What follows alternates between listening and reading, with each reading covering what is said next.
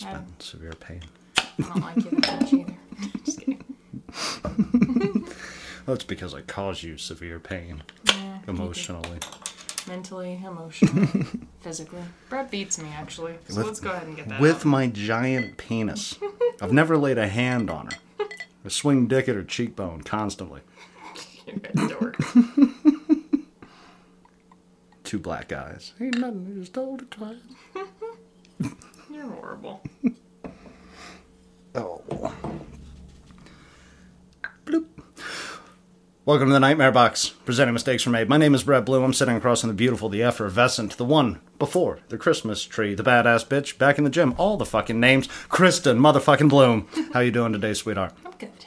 I'm good. Christmas is in a couple of Christmas is in a couple of days. By the time you guys hear this, Christmas is over. Thank God. No, I, have, I know. I'm so excited because I, I have Christmas dinner sort of planned out, hopefully, and uh, we actually have gifts for each other this year. We, We actually get to like do our own Christmas. That's so exciting. I'm pretty excited about it. I got something really cool for Kristen. She's going to gush about it on the next episode. It's going to be fucking It'll be fantastic. awesome. It's going to be beautiful. I'm very excited though. and we're here to bring you another edition of the yet to be named, uh, but for reasons that I'm going with until Kristen comes up with a better name, the tumultuous Tectonic Tuesday. I feel like we said a name.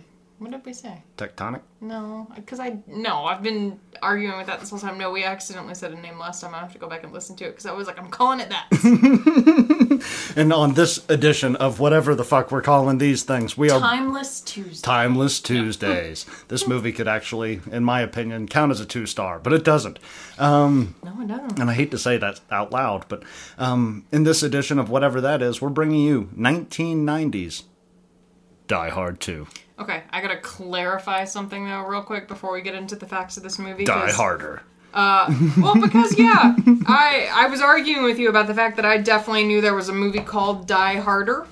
So, from the notes of the Wikipedia, the film's on-screen title is Die Hard 2, as also given in the initial home video release. The film's original advertising used Die Harder as a tagline, and many releases of the film were marketed under the title Die Hard 2, Die Harder. Hell yeah. Mystery solved. Mystery fucking solved. It's not technically called that, but it was kind of called that for a little bit of time back in the 90s. So I didn't think it up in my head. die harder. Oh, it even says die harder. Ha! Die harder. God damn it. I've been foiled. Gruber. God damn it, Hans. there was no Hans. No, there was no one. So sad.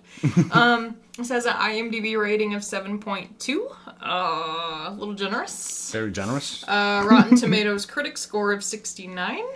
Audience score of 70. Where do you sit with it? 45 to 50. I'd put it in the high 50s just because I'm trying to, and we'll get into it later, but like one of the big discussions I want to have today has to do with do I hate it because it's the direct sequel to one of my favorite films, or is it technically a good action movie from 1990? So I'm gonna go high see. 50s either way because I, I feel in the high 50s about most 90s action movies. We'll see. um, so I don't have any um, fun actor trivia, but while I'm introducing um, the above the line people, uh, well, I guess actors are above the line too. But anyway, while we're talking directors and shit, I do have some fun I don't know what above you. the line means. Uh, A lot of the crew that are lower down positions are considered below the line Is it because they're end credit? because they're not as essential. Like I think okay. above the line people get like paid a lot more. She had crazy aren't. eyes while she said that for no reason. Because I'm a director, motherfucker. Respect me. We're above the line. You I'm know who's the- below the Oh, line? Writers are below No, the line. the line. Writers are often forgotten. We can still go to Publix. Speaking of writers, I got fun facts. Let's do this. Um, this was directed by Renny Harlin. I don't have fun facts about Renny, but it was directed by Renny Harlin. Good job, Ren. Um, Screenplay, though, this is where this is going to get interesting. Uh, by Stephen E. D. Souza and Doug Richardson. So I read a fun article. You can take it or leave it because it was on the internet, and who knows if it's true. yeah, we don't even have a link for it, so fuck it. Oh, I no, I can, I can tell you. Well, if you don't clarify, then Oh yeah, Fucking, it, it could just be I, hearsay. I have no idea where it came from. um, so I was reading on the internet earlier today just because I wanted something to contribute, and I worked all day and I had nothing to contribute. um, so Doug Richardson, I believe, wrote, if I'm not mistaken, the original uh, Die Hard, and or no, no, he didn't write it. Um, he I don't, he had written some other stuff. I don't know. The, story, the story's going nowhere. okay. Is this your fun fact? yes. So this guy Um, wrote a bunch of no, stuff. No, because no, it's then he gonna, wrote this thing. No, it's going to be relevant to uh, the fact that he didn't write uh, Die Hard, the original, because Yeah. yeah. that was actually one of my facts. So Doug Richardson, for whatever reason, wrote Die Hard 2 while Die Hard itself was still kind of like getting Mm-hmm. out there and kind of catching momentum. So he started working on the script based off of the book. I guess there's a book about it. Yeah, the the book for this is called 58 Minutes. Yeah, It's so- not written by the same guy who wrote the book that the first movie was based on. Like the original one was The Detective. Mm-hmm. That's what Die Hard's based on. The guy who wrote The Detective did not write 58 Minutes, weird. That's allowed. You can write a sequel to someone else's book. apparently. That's weird. I don't Um, know. No, I don't know if they're the same characters and all that shit. I've never read the books. It's still weird though that you Yeah. can piggyback off of someone's story. um, so Doug wrote the script for Die Hard 2 uh, based off of the book while Die Hard was still um, kind of gaining traction. Mm-hmm. So they hadn't even started talking about a sequel yet, and he was kind of working on this He behind saw the scenes. this coming. Yeah. yeah. So then whenever it came up, like, hey, we're gonna do a sequel, we need a script now. He was like, ta-da! and um, apparently, according to the internet, so this could be hearsay, uh, producer Joel Silver is a bit of a nightmare to work with. And on Die Hard, Joel Silver did the exact same thing that he's about to do on Die Hard 2. He fired Doug Richardson The writer? took the script and brought in what's called a screen doctor, who is our dear, dear Stephen E. D. Souza or Souza, however you pronounce it, Yeah. who I guess doctored the original script too. So on Die Hard, they did the exact same thing. Joel came in, fired the original writer, and hired this dude. I don't know if they're That's what I'm saying. We're below the line. Yeah, We're fucking dispensable. we give you a draft, and then you're like, eh, I could fuck that up. yeah, I don't know if they're pals or if Steven's just highly respected in Hollywood or what the deal is, but they basically, uh, yeah, told Doug, "What are you so upset about? You got to write a blockbuster Yeah. script. Here's and- fifty thousand yeah, dollars. Fuck off. Yeah, and now I'm gonna come in and fix your shit for you." Mm-hmm. Um, and apparently by the end of it, uh, Steven tried to take sole credit, and Doug was like, "Motherfucker, no."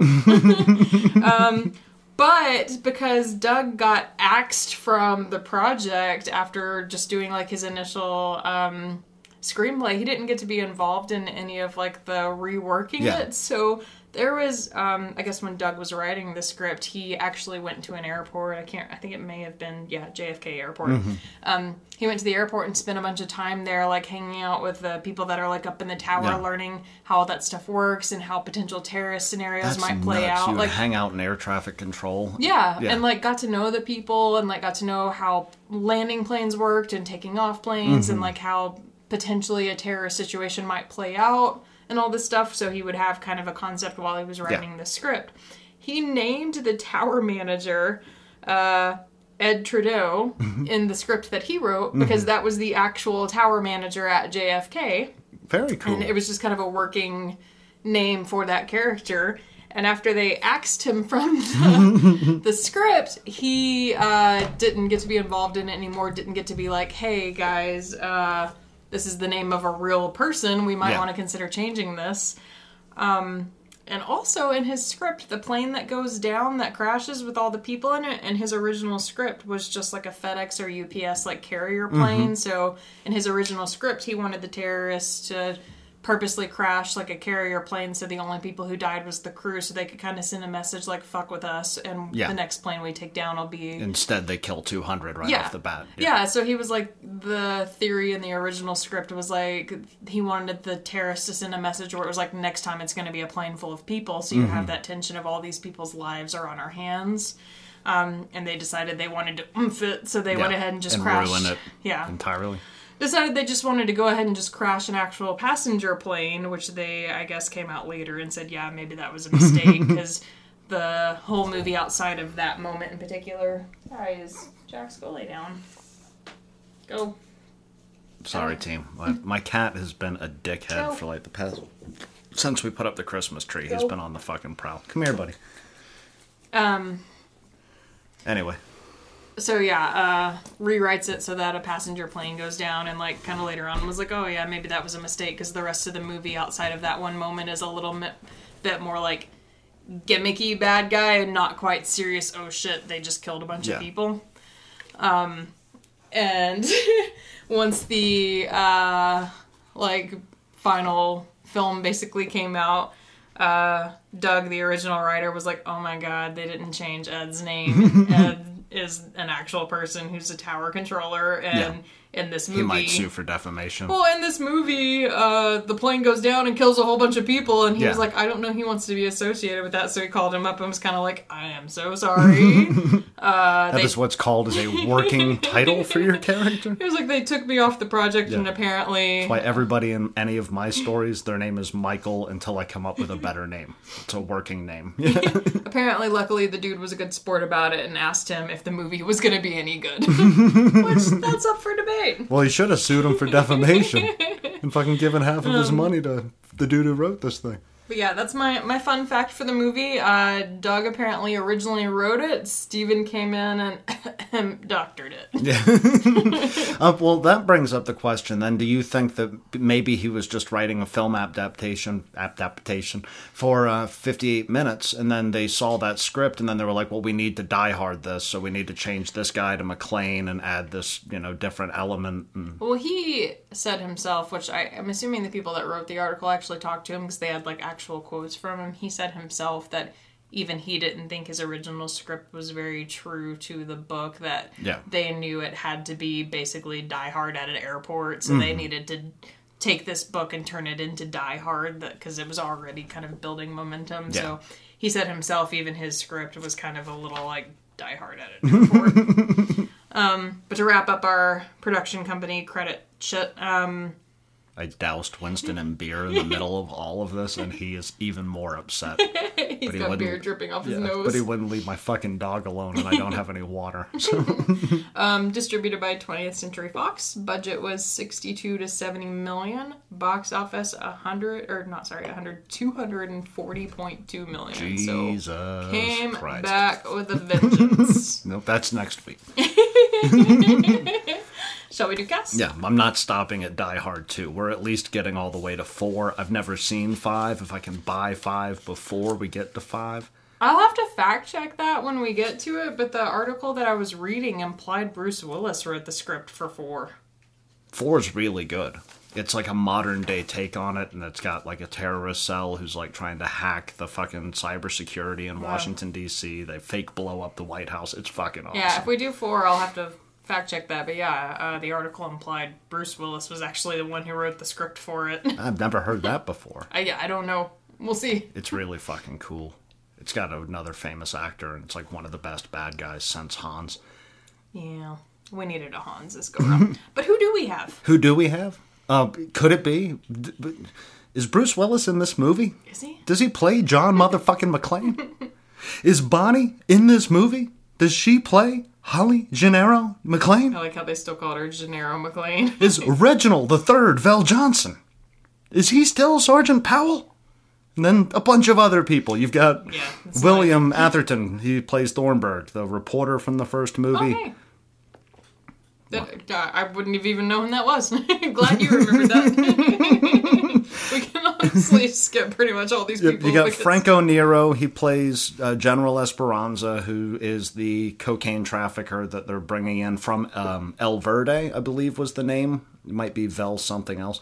But interesting fact: wherever Esperanza is from, it's made up. It's got its own Wikipedia page because the guy who wrote the screenplay uses that as his like Cuba slash the Congo. Whenever they need somebody from like you know South or Latin America, they bring up this one particular place that they're supposed to be from.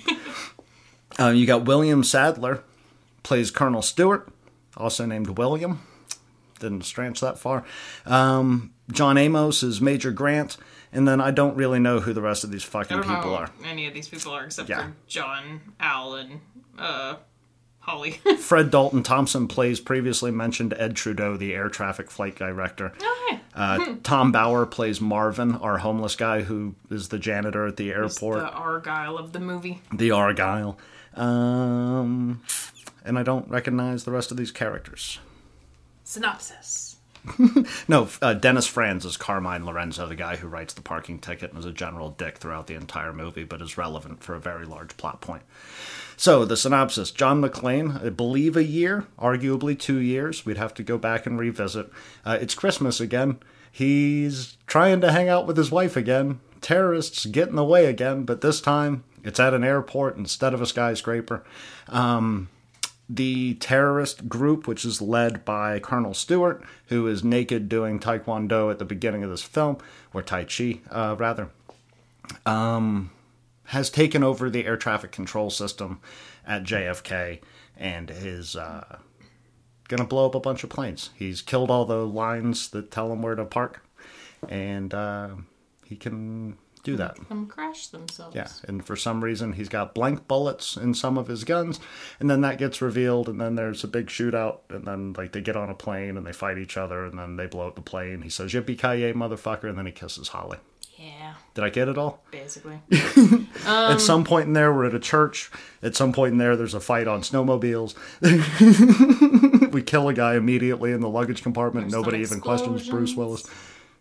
Explosions. Uh, yeah. Um, not a great. No.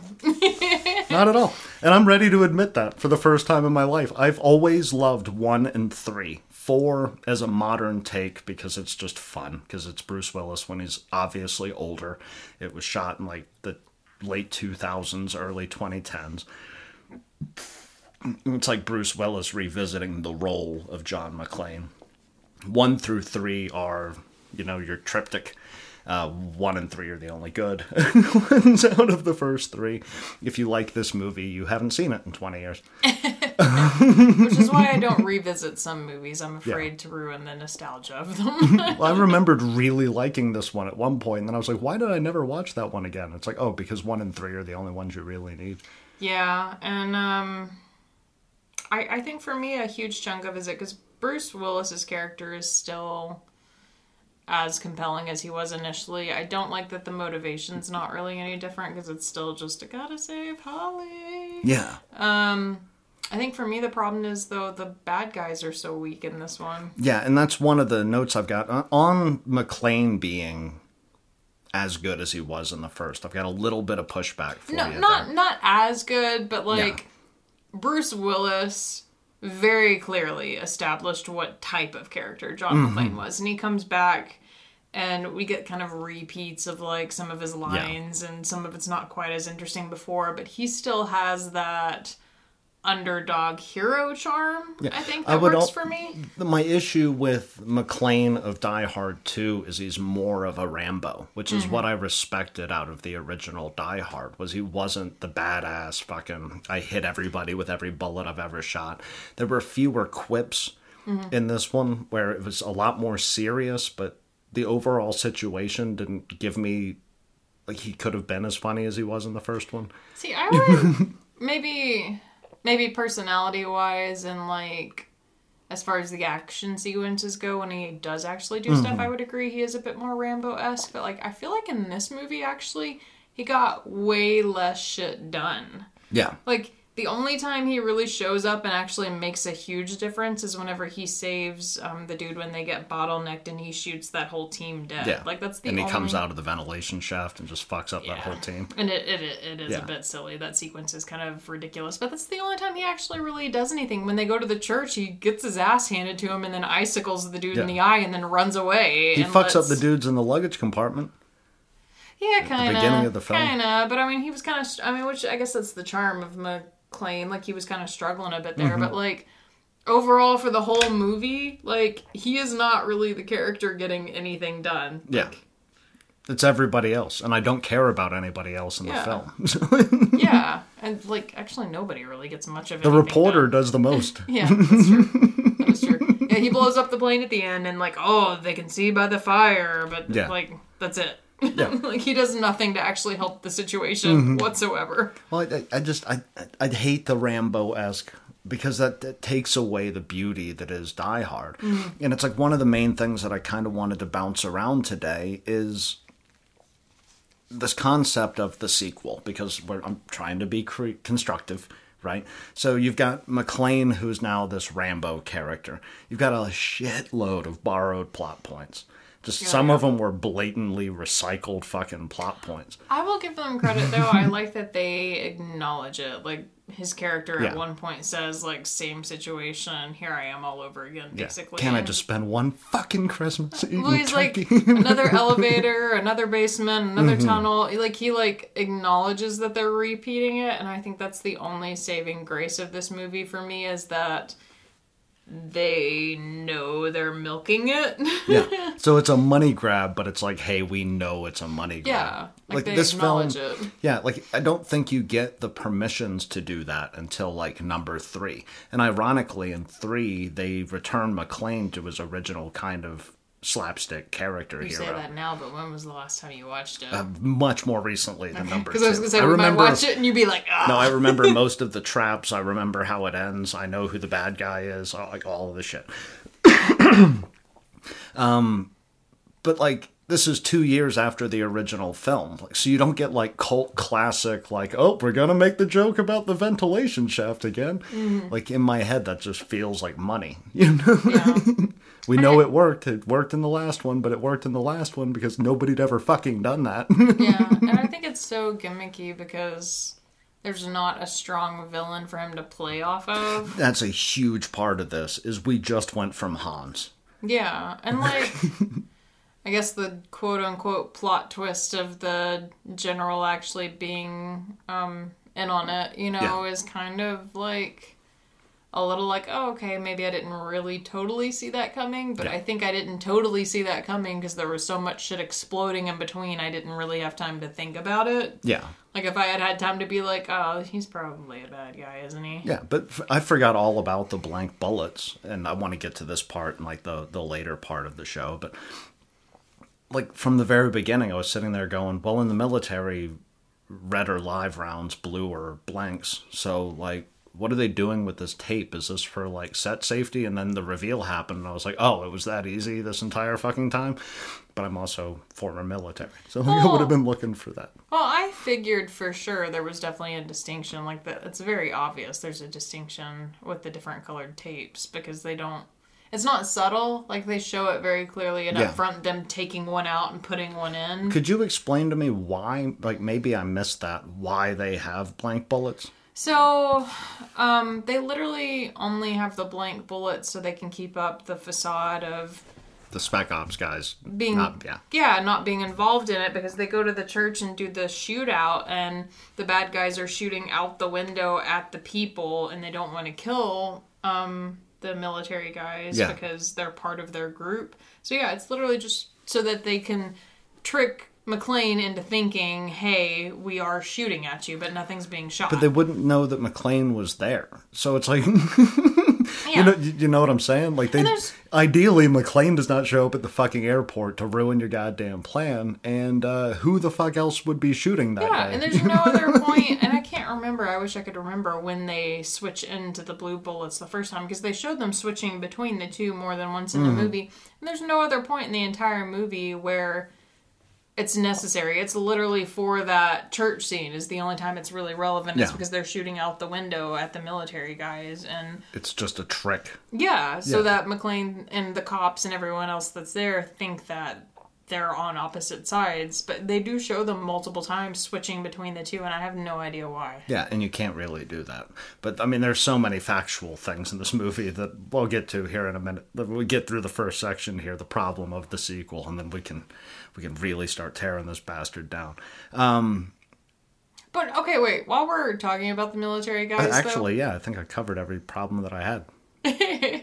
so I've got another section. Go ahead. while we're talking about the military guys, though, okay, let's talk motivation for a second. Okay. Because with Gruber, all of those dudes that are in his squad or whatever you want to Yeah. call them that are the bad guys are there because there's a lot of fucking money to be made. And Gruber's proven himself. So this Yeah. is like his team, his So- personal team. They're walking away with millions of dollars at the end of the day, so that'll convince a lot of people to do a lot of shady things. In this movie, we have a group of like high ranking. No, they're current military. That's right, yeah. High ranking current military officers. Well, Stuart's guys are ex, they're veterans. And then the SWAT team is made out of the Spec Ops guys. So you have the active duty element read, led by the black general Yeah, dude. yeah, those guys. Yeah, that's what I'm talking Yeah, about. those are current. The Yeah. the other guys are expats from the special forces that are vets now. Yeah, not those dudes. Um, the ones that are currently in the military, led Mm-hmm. by what's his name? The black guy. Yeah, yeah, sure. The black guy. There's a lot of. I've I've got a paper in front of me that's are they filled with Marines? I can't remember because there's a joke about what branch special they operations. But anyway, could be Marines, could be Army. Could I be remember Air there's a joke about it Navy. at some point in the movie. But anyway, okay, the the dudes in the camo Yeah. are active duty military officers, and like, granted, they're they're probably not the highest rank you can achieve, but they are. Yes. odd shit. Um, I was reading some reviews about this, and it was like you could definitely fly to uh, Andy Air Force Base from JFK. It's right down the road. Why were they sending a fucking military POW to a civilian airbase? But okay, but these are active military members, and they have the one dude that has to fill in because the other dude had diarrhea or whatever the fuck it was he had, and so they slit his throat because he's not part of their squad. he was the new guy, and he's Yeah. like, "I've got problems." And so you should have vetted your squad better. Yeah, well, the only reason he's there is because the other guy got sick. So there's some other actual bad guy who's a part of their bad guy group just at home shitting himself or something. Yeah. I don't know what his deal is. but they have to kill the one, like, rookie dude that's filling in for the day because they're all bad guys. And literally, the job is to ferry off this drug dealer to safety. yeah, So all of these it's like they're trying to save Noriega. Yeah, Yeah, so all of these active military guys are now going to be um fugitives, yeah what's the word though that i'm looking for? Like whenever you go against your own government. Traitors.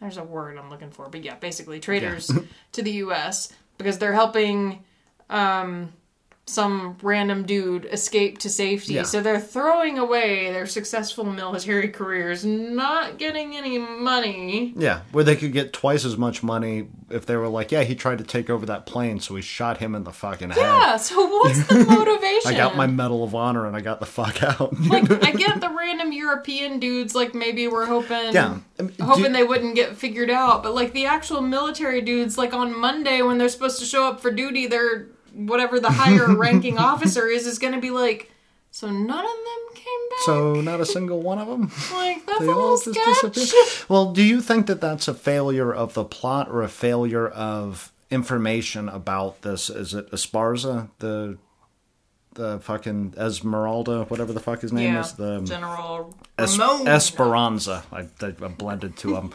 um, do you think it's a failure of building his character into a Hans so that Stuart feels like an underling to the mastermind of the scheme? Because the only real time we spend with the Colonel is the cigar lighting sequence before he kills the guy on the airplane. well, Like if he was more developed as like this, I'm actually the one in charge of the game. I would say it's an art or a failure of the writing because he is being extradited from his country Yeah.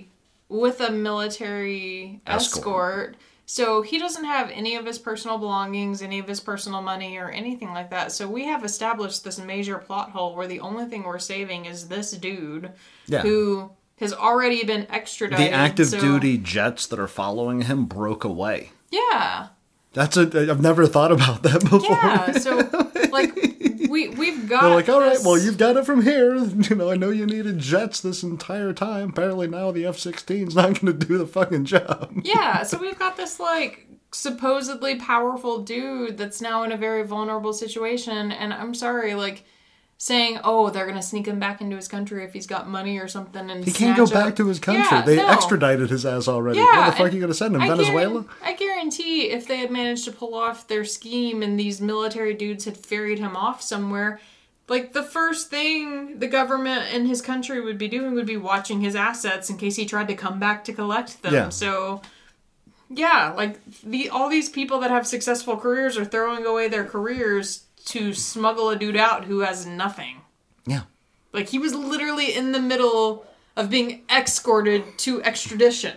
Yeah. Like that I can get no you sense. each a million dollars. And it's like, well, fuck, dude. Where- I don't where are know you hiding to- it? I don't know what to tell you. you shove that million up your Yeah, ass well, before I've they apparently stuck you on got this plane? crack squad that's capable of pulling off this great scheme. Yeah, sure. Why don't we all get on your plane? I'll fly you back to your country. I'll do the same shit to your airport. I'll collect my cash. You'll be a body bag. Fuck you. So like none of them are particularly powerful bad guys. Like yeah, the general dude is literally in the middle of being extradited, so he has nothing. Stuart gets noticed in the airport. Haven't I seen you on TV? Yeah, I've been on TV a couple of times as a fucking international terrorist running Well, this expat they, group. They mention like I think he was like a political person. They they mentioned something about him having held some office of some kind, Hmm. and that's why he was like recognizable. I think he was like a senator or something. I didn't quite catch it. I didn't but, catch it either. Yeah, he had some kind of political office for like some other place. But again, like his strong feature is he does taekwondo in the nude. Tai Chi. Whatever. He does some martial arts in the nude. And then Um, by the way, weird note that I read in the trivia section: the actor insisted on that. Lo and fucking behold, narcissistic goddamn L.A. in fucking 1990, uh, because he thought it would set his character apart. Oh, okay. But then, but And it's then- like, no, you wanted to get that that Roadhouse money, you know, where you've got an incredible ass, and now here you are. so we have these two dickheads who aren't really relevant bad guys, and then we have the black dude. And again, what the fuck is his motive? So we have collectively three weak ass bad guys who together are just a bunch of fumbling idiots. Yeah. Like the pinnacle of this movie is when Bruce is getting his ass kicked on the plane wing because dude knows how to kick. Yeah. The only smart thing that happens is the original upset, which is they cut the cords and kill the lights. He's computer savvy because he has a room full of hackers that are never really developed. Mm-hmm. Spoiler alert. Hacking is the main part of part four. So in part four, we'll tell you about how that gets corrected.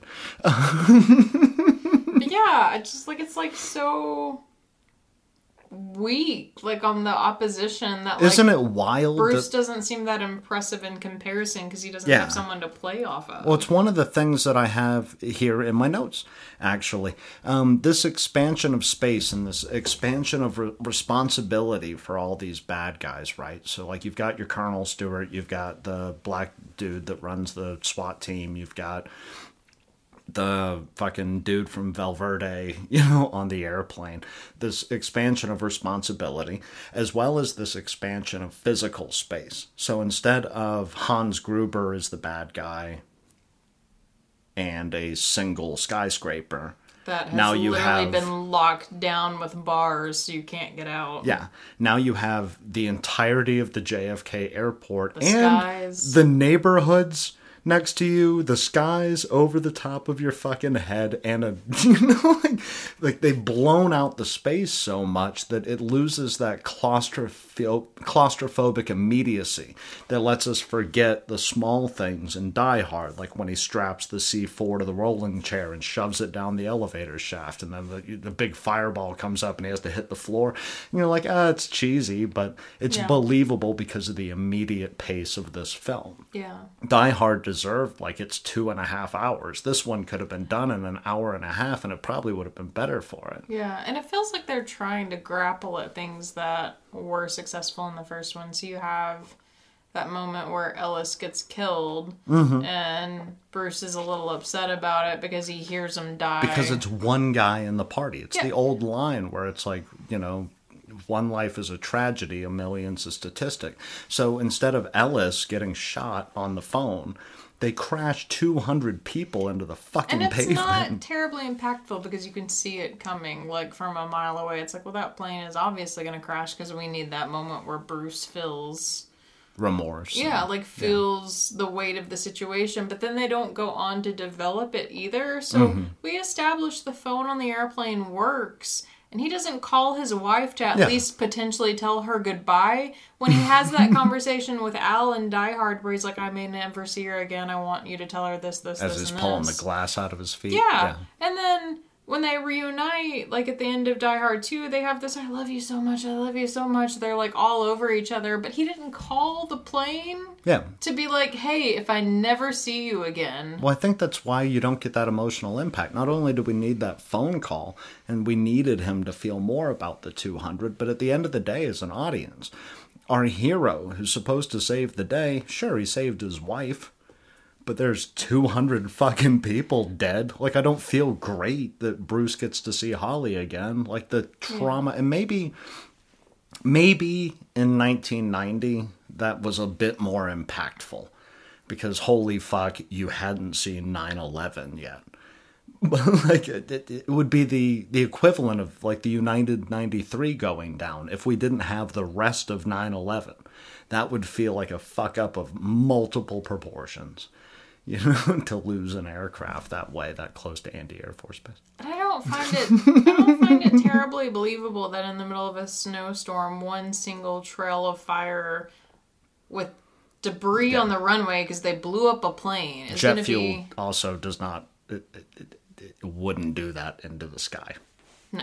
But like I don't, I don't find it believable that that one little strip of fire would be enough for a pilot to land without any help from navigation on any Yeah. level. So like the fact that that's the ultimate payoff is Bruce blows up the plane literally just to stop the bad guy from getting away. And then they find 500 goddamn cop cars, and it's like, oh, we could have light the, we could have lit the fucking runway up left and right. It's like, hey, don't hit my cars.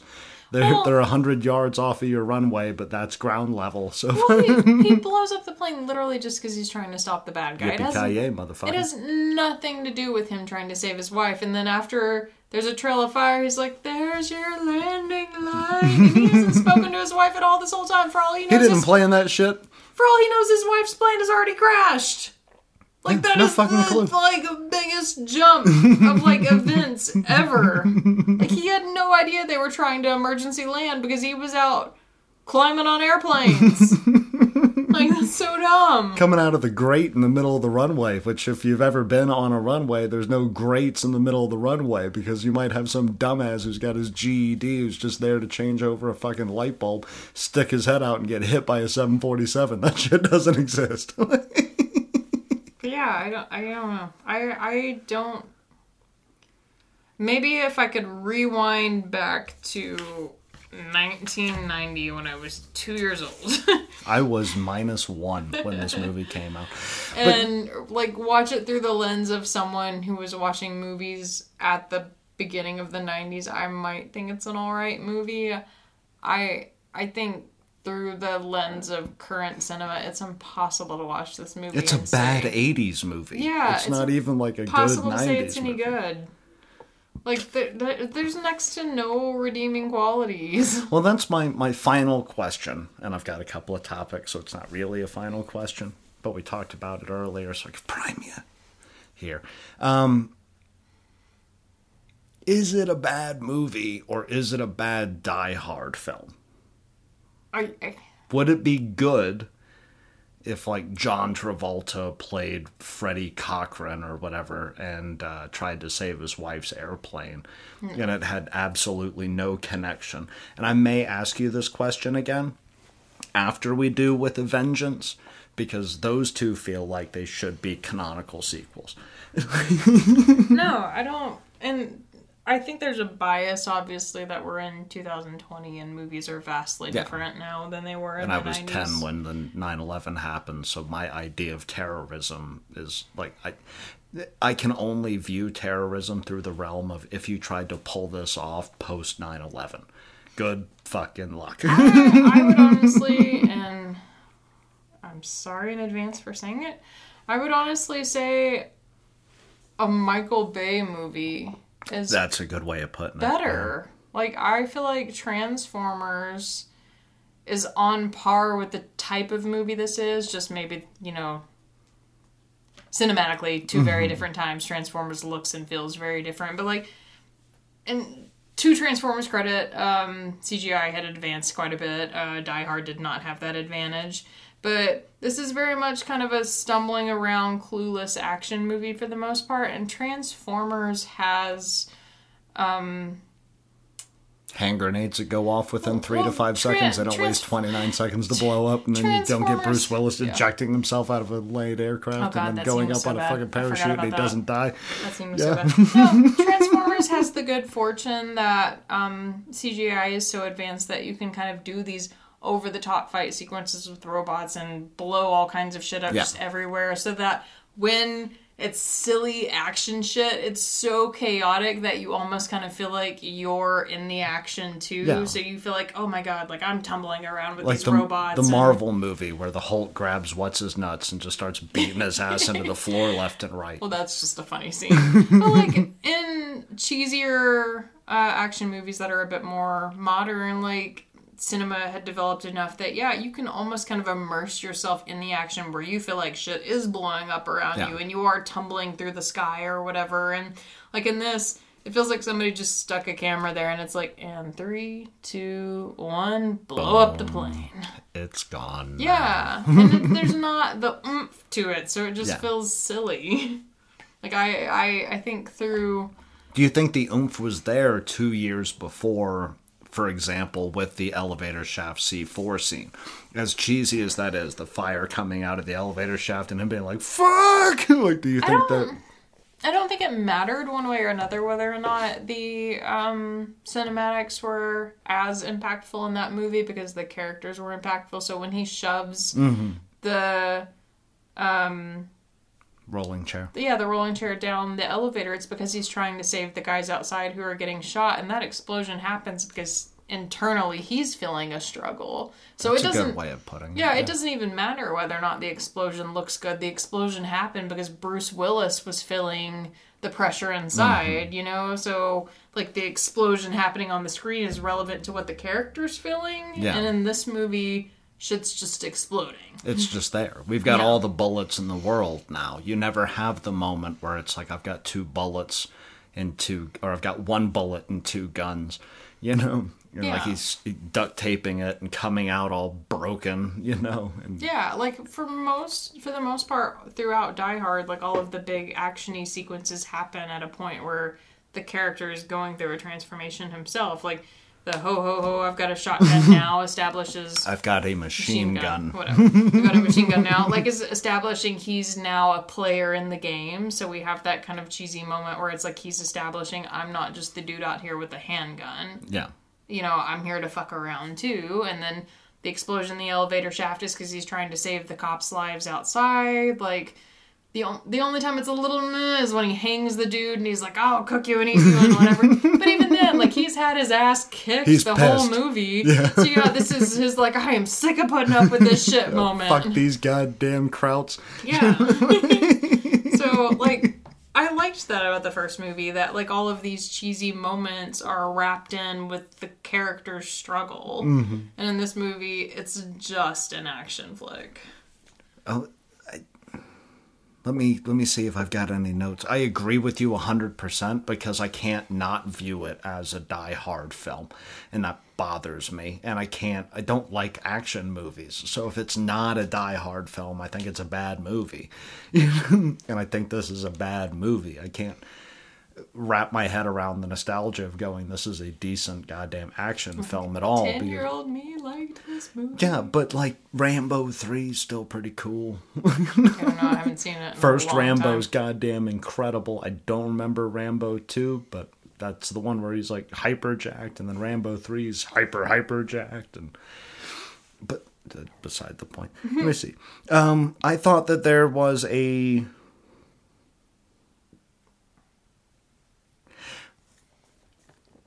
Let me hit you with this, and then I'm out Okay. because I you, you I had five notes and you hit them all. Organically, because I'm just that good. Exactly. Well, like throughout the episode, we yeah buried it. Um, let's talk about the premise because this is a thing that we say in our two stars. It was a great idea. Um, do you think that the problem with the film is in the monotone nature of the bad guys. Like it's a good plot. If Hans hijacked an airport, Yeah.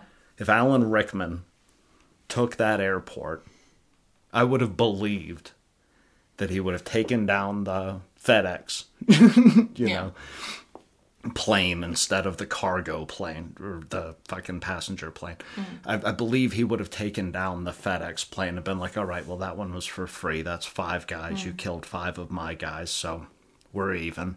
The next one has your wife on it. But we there's so many bad guys. I don't know who to focus in on. And if they would have just simplified even that angle, I think this would have been an incredible film. If we just had Stuart or we just had the guy from Valverde, you know, flying, you know, back home and kind of running shit through a microphone and they uh, that would have been an interesting trope. If Willis would have killed one of the fucking if he killed Stuart, picked up the radio and was talking to the guy they were flying back in.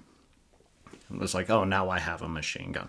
That would have been a fun, like, interesting, you Yeah. know, way to go back. But if they would have narrowed in the bad guys, do you think this film would have worked as a Die Hard movie, even if it wasn't as good as the first? Because it would have given it that claustrophobic immediacy, even in this larger environment. Maybe. I think uh, even now, especially, yeah, post 9 11, I would probably think it was still a little meh. Because um, I think. Um, I think one of the problems with Die Hard in general, even the first one, is there are a lot of henchmen. Um, Yeah. so you have to have a main bad guy that really kind of stands out. Because even in Die Hard, there were a lot of underlings working under him that I was like, who the fuck is that guy? But you, had, know? like, the two basics. You had your hacker character, and then you had uh, Karl. Yeah, yeah. and So yeah, you had some people that kind of stood out, and I, I think if this movie had that, it would help for sure.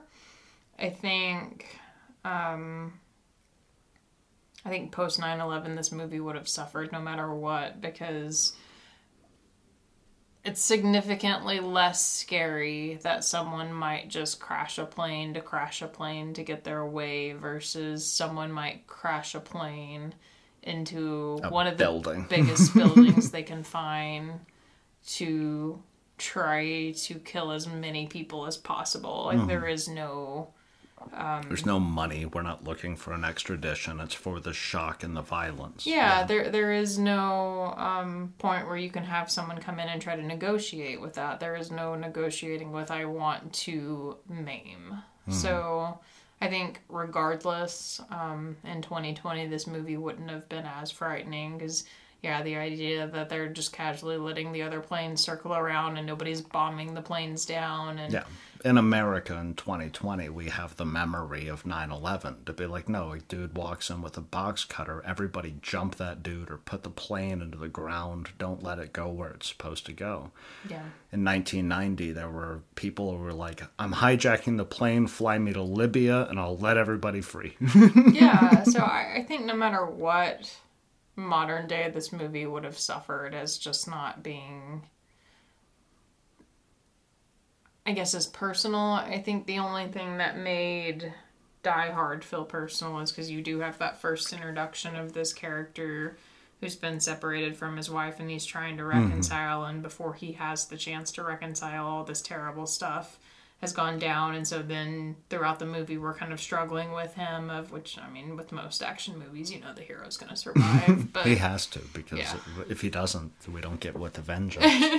But you, you have this like struggle with the main character of he never got to fix this situation and will he ever get to? So all the crazy shit that's going down, you're still kind of internalizing as a personal struggle with the main character that you're living with throughout the movie. And with this movie, the fact that they literally just basically repeated the same premise, like, oh, he has to save his wife, but now he's married to her, and Yeah. it doesn't feel like the massive loss that maybe the first movie would have been. So now it's just like, oh, it's a couple of terrorists. We didn't get any around. interaction interaction with the kids. Mm-hmm. We got very little with uh, Powell. Yeah, so Just yeah, the, it doesn't the fingerprinting scene. it doesn't feel personal in this movie on any level, good guys or bad guys. It feels like a bunch of fumbling terrorists who aren't the scariest people out there. Yeah, that there was something truly frightening about Hans. Which leads me, I guess, to my last question, which was my last question on the first film. And then I'm going to go make my wife some skitty. Is it a Christmas movie? No. it- it- it- I'll ask you that in the third film. this is a Christmas movie because the first one was a Christmas movie, much as in we needed a ventilation shaft because there was one in the first movie. We needed German terrorists because there was one in the first movie. This isn't original in the slightest. Um, toxic masculinity in action films. How does this one compare to Die Hard? Does this feel a shitload more like that trait of I gotta blow everything up and save the goddamn world, and I don't need no fucking help? No, actually no. I would say no. Um Because of McClane's character, or because of the story? because of the story and because the story um doesn't feel particularly well thought out enough to have that kind of purpose behind it. So it doesn't feel like it matters whether or not he's a dude on a mission. It's just the character on a mission. So the the story itself doesn't feel um yeah honestly thought out enough to have even considered that at all.